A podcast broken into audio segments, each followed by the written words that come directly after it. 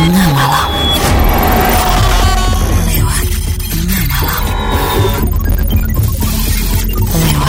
tengah malam.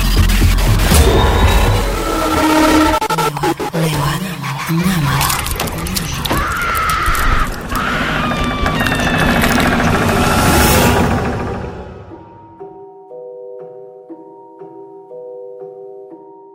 Hai, selamat tengah malam. Apa kabar juga buat teman tengah malam? Lama menunggu munculnya episode baru di podcast Selamat Tengah Malam.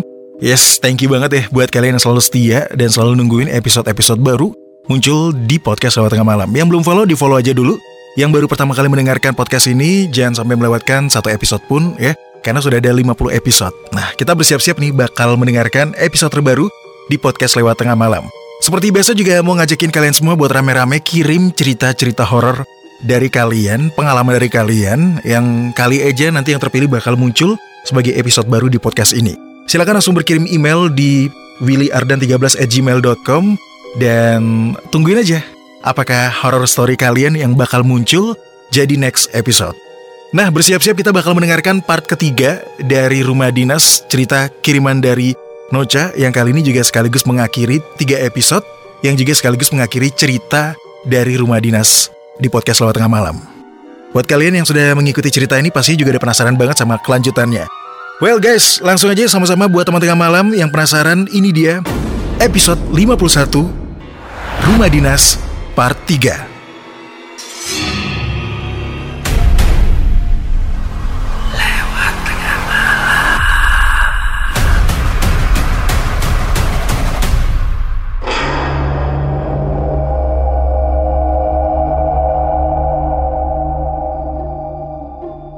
Hai teman tengah malam, ini dia part 3 Kisah atau pengalaman dari Nocha saat menempati rumah dinas kakeknya di Kuningan, Jawa Barat.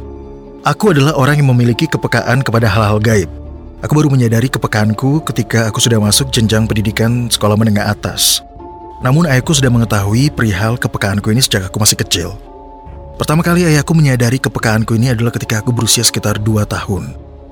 Saat itu ayahku dan ibuku serta adikku yang saat itu masih berusia satu tahun berkunjung ke rumah dinas kakekku di Kuningan, Jawa Barat. Suatu sore, aku yang sudah mulai bisa berjalan diajak ayahku untuk bermain lempar bola di halaman depan. Kami bermain secara sederhana. Aku melempar bola, ayahku menangkapnya, lalu giliran ayahku yang melempar balik. Dan aku yang akan menangkapnya.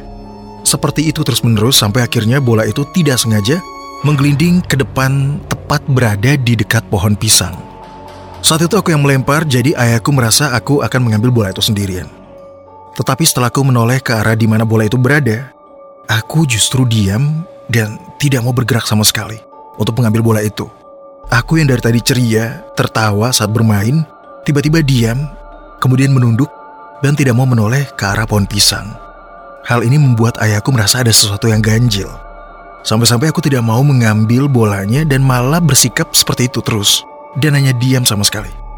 Ayahku tidak mengambilkan bola tapi justru berkata kepadaku, Ayo diambil bolanya. Gak usah takut, ayah ada di sini kok. Sambil menepuk bahuku, kemudian aku pun beranjak menuju ke pohon pisang itu, perlahan sambil menunduk. Kemudian aku mengambil bola tanpa sedikit pun menoleh ke arah pohon pisang itu. Lalu segera berlari ke arah ayahku. Ayahku kemudian mengajak bermain di dalam rumah. Anehnya ayahku tidak melihat apa pun di sekitar pohon pisang itu. Namun ayahku menyadari bahwa aku memiliki kepekaan yang lebih dari ayahku. Saat itu ayahku hanya merasakan sesuatu yang tidak enak dari pohon itu, tapi tidak melihat apa pun sama sekali. Cerita ini kudapatkan dari ayahku. Aku sendiri tidak mengingat apa pun tentang kejadian itu. Tapi aku yakin, kepekaanku mungkin saja adalah akibat suatu kejadian yang akan menjadi cerita penutup di kisah rumah dinas ini. Cerita terakhir yang akan kuceritakan tentang rumah dinas kakekku ini adalah sebuah kejadian yang dialami oleh aku sendiri. Saat aku masih kecil, cerita ini selalu diceritakan oleh nenekku semasa beliau masih hidup. Aku sendiri nggak pernah bisa mengingat tentang kejadian ini, meskipun akulah yang menjadi korbannya. Malam itu kebetulan kakek dan nenek ada keperluan di kota Cirebon. Ayah dan ibuku pun berada di kota Surabaya. Jadi tinggallah aku bersama babysitter dan asisten rumah tangga keluargaku di rumah. Saat itu Eyang Wit dan istrinya pun sedang keluar rumah, menuju ke desa yang berada agak turun di lereng bukit. Sehabis maghrib, Aku yang masih berusia sekitar satu tahun dibawa menuju kamar babysitterku dan ditidurkan dulu. Kemudian si babysitter pun keluar kamar menuju dapur. Si babysitter ini mau membuatkan aku susu. Kebetulan saat aku masih bayi memiliki kondisi laktose intoleran, sehingga hanya bisa mengkonsumsi susu soya yang terbuat dari kedelai.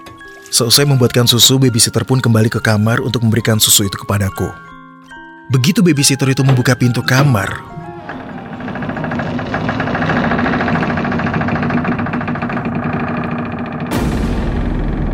dia kaget sejadi-jadinya karena aku tidak ada di kamarnya.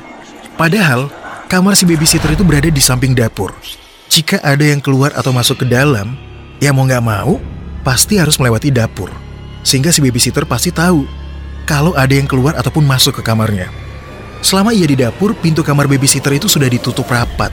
Sama sekali nggak kebuka. Jendela kamar pun ditutup dan juga dikunci. Tidak ada tanda-tanda jendela itu didobrak paksa atau terbuka karena angin karena terkunci dari dalam. Seketika itu juga babysitterku panik dan mulai gaduh berusaha mencariku di mana pun. Asisten rumah tangga yang melihat itu kemudian ikut membantu mencari keberadaanku di dalam rumah. Namun nihil, aku tidak ditemukan. Akhirnya babysitterku coba menelpon nomor telepon yang ditinggalkan kakek dan nenekku apabila terjadi sesuatu agar mereka segera kembali. Tidak lama kemudian Eyang Wit dan istrinya pulang setelah dari desa di bawah. Mereka kemudian bantu mencari di teras, di pekarangan, dan di sekitar rumah. Tapi anehnya aku masih belum ditemukan saat itu. Beberapa jam berlalu dan akhirnya kakek dan nenekku sampai di rumah. Setelah mengetahui situasinya, nenekku berkesimpulan bahwa ini adalah ulah makhluk gaib. Malam itu bukan malam Kliwon sehingga si Kliwon tidak dicurigai sebagai pelakunya. Kakekku pun kemudian mengambil kitab Al-Quran dan membacanya di kamar babysitterku tempat terakhir aku berada. Eyang Wit dan beberapa warga yang sudah dipanggil untuk ikut membantu mulai mencari ke hutan dan kebun-kebun di sekitar rumah. Mereka membawa tetabuhan yang merupakan alat-alat masak seperti panci, wajan, ataupun sejenisnya. Tujuannya membuat kegaduhan. Konon si hantu yang menculik akan ketakutan dan meninggalkan korban agar dapat ditemukan warga. Tidak terasa jam sudah menunjukkan pukul 10 malam. Sudah sekitar 4 jam berlalu, aku masih menghilang dari kamar babysitterku. Tiba-tiba Eyang Wit yang mencari ke arah belakang rumah mendengar suara tangisan bayi di kejauhan. Eyang Wit berusaha mencari sumber suara itu, semakin jauh masuk ke dalam hutan. Tidak lama aku pun ditemukan oleh beliau. Dalam posisi disandarkan di sebuah akar pohon yang cukup besar. Eyang Wit dan para warga pun membawa kembali ke rumah. Sesampainya di rumah, para warga mulai menceritakan kejadian-kejadian penculikan bayi yang sedang marak terjadi di desa yang ada di bawah. Menurut mereka, pelakunya adalah sesosok makhluk yang disebut sebagai setan botol. Makhluk itu adalah sesosok perempuan yang membawa botol susu bayi, kemudian mencari bayi untuk diberi susu dari botol tersebut. Konon, setan botol ini adalah jin Korin dari seorang perempuan yang meninggal setelah melahirkan. Bayinya sempat selamat, tapi setelah beberapa jam bayinya kritis dan ikut meninggal menyusul sang ibu. Namun saat ibu itu meninggal, ibunya baru saja selesai dimakamkan. Akibatnya bayi pun dimakamkan di liang yang berbeda dengan ibunya karena keluarganya tidak mau membongkar makam sang ibu yang baru saja ditutup. Akibatnya Korin sang ibu itu ketika pulang untuk melihat anaknya tidak dapat menemukan anaknya di rumah karena sudah meninggal. Namun tidak juga menemukan jenazah anaknya di liang kuburnya sendiri karena rupanya si anak dimakamkan di liang kubur yang berbeda. Jin Korin ini kemudian berkeliling mencari keberadaan anaknya sambil membawa botol susu yang entah isinya apa. Walau alam. Entah bagaimana kebenaran cerita ini, karena keluargaku mendengarnya dari warga desa.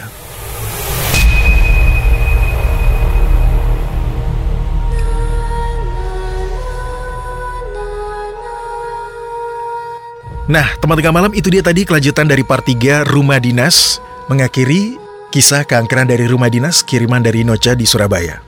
Sekali lagi, saya William juga mengucapkan terima kasih untuk kiriman cerita tiga episode sekaligus juga sudah muncul di podcast lewat tengah malam. Buat teman tengah malam yang juga ingin ceritanya muncul di episode terbaru podcast lewat tengah malam, sekali lagi kalian juga bisa mengirimkan horror story kalian, pengalaman misteri kalian, dan yang pastinya jangan lupa silahkan langsung kirimkan email Anda di willyarda13@gmail.com. Jangan lupa juga follow podcast lewat tengah malam di Instagram dan subscribe di channel YouTube podcast lewat tengah malam. Support terus podcast lewat tengah malam dan nantikan episode seram lainnya hanya di podcast lewat tengah malam. kita akhiri sampai di sini dulu teman tengah malam. Terima kasih sudah mendengarkan podcast ini. Saya Willy Ardan pamit. Selamat tengah malam.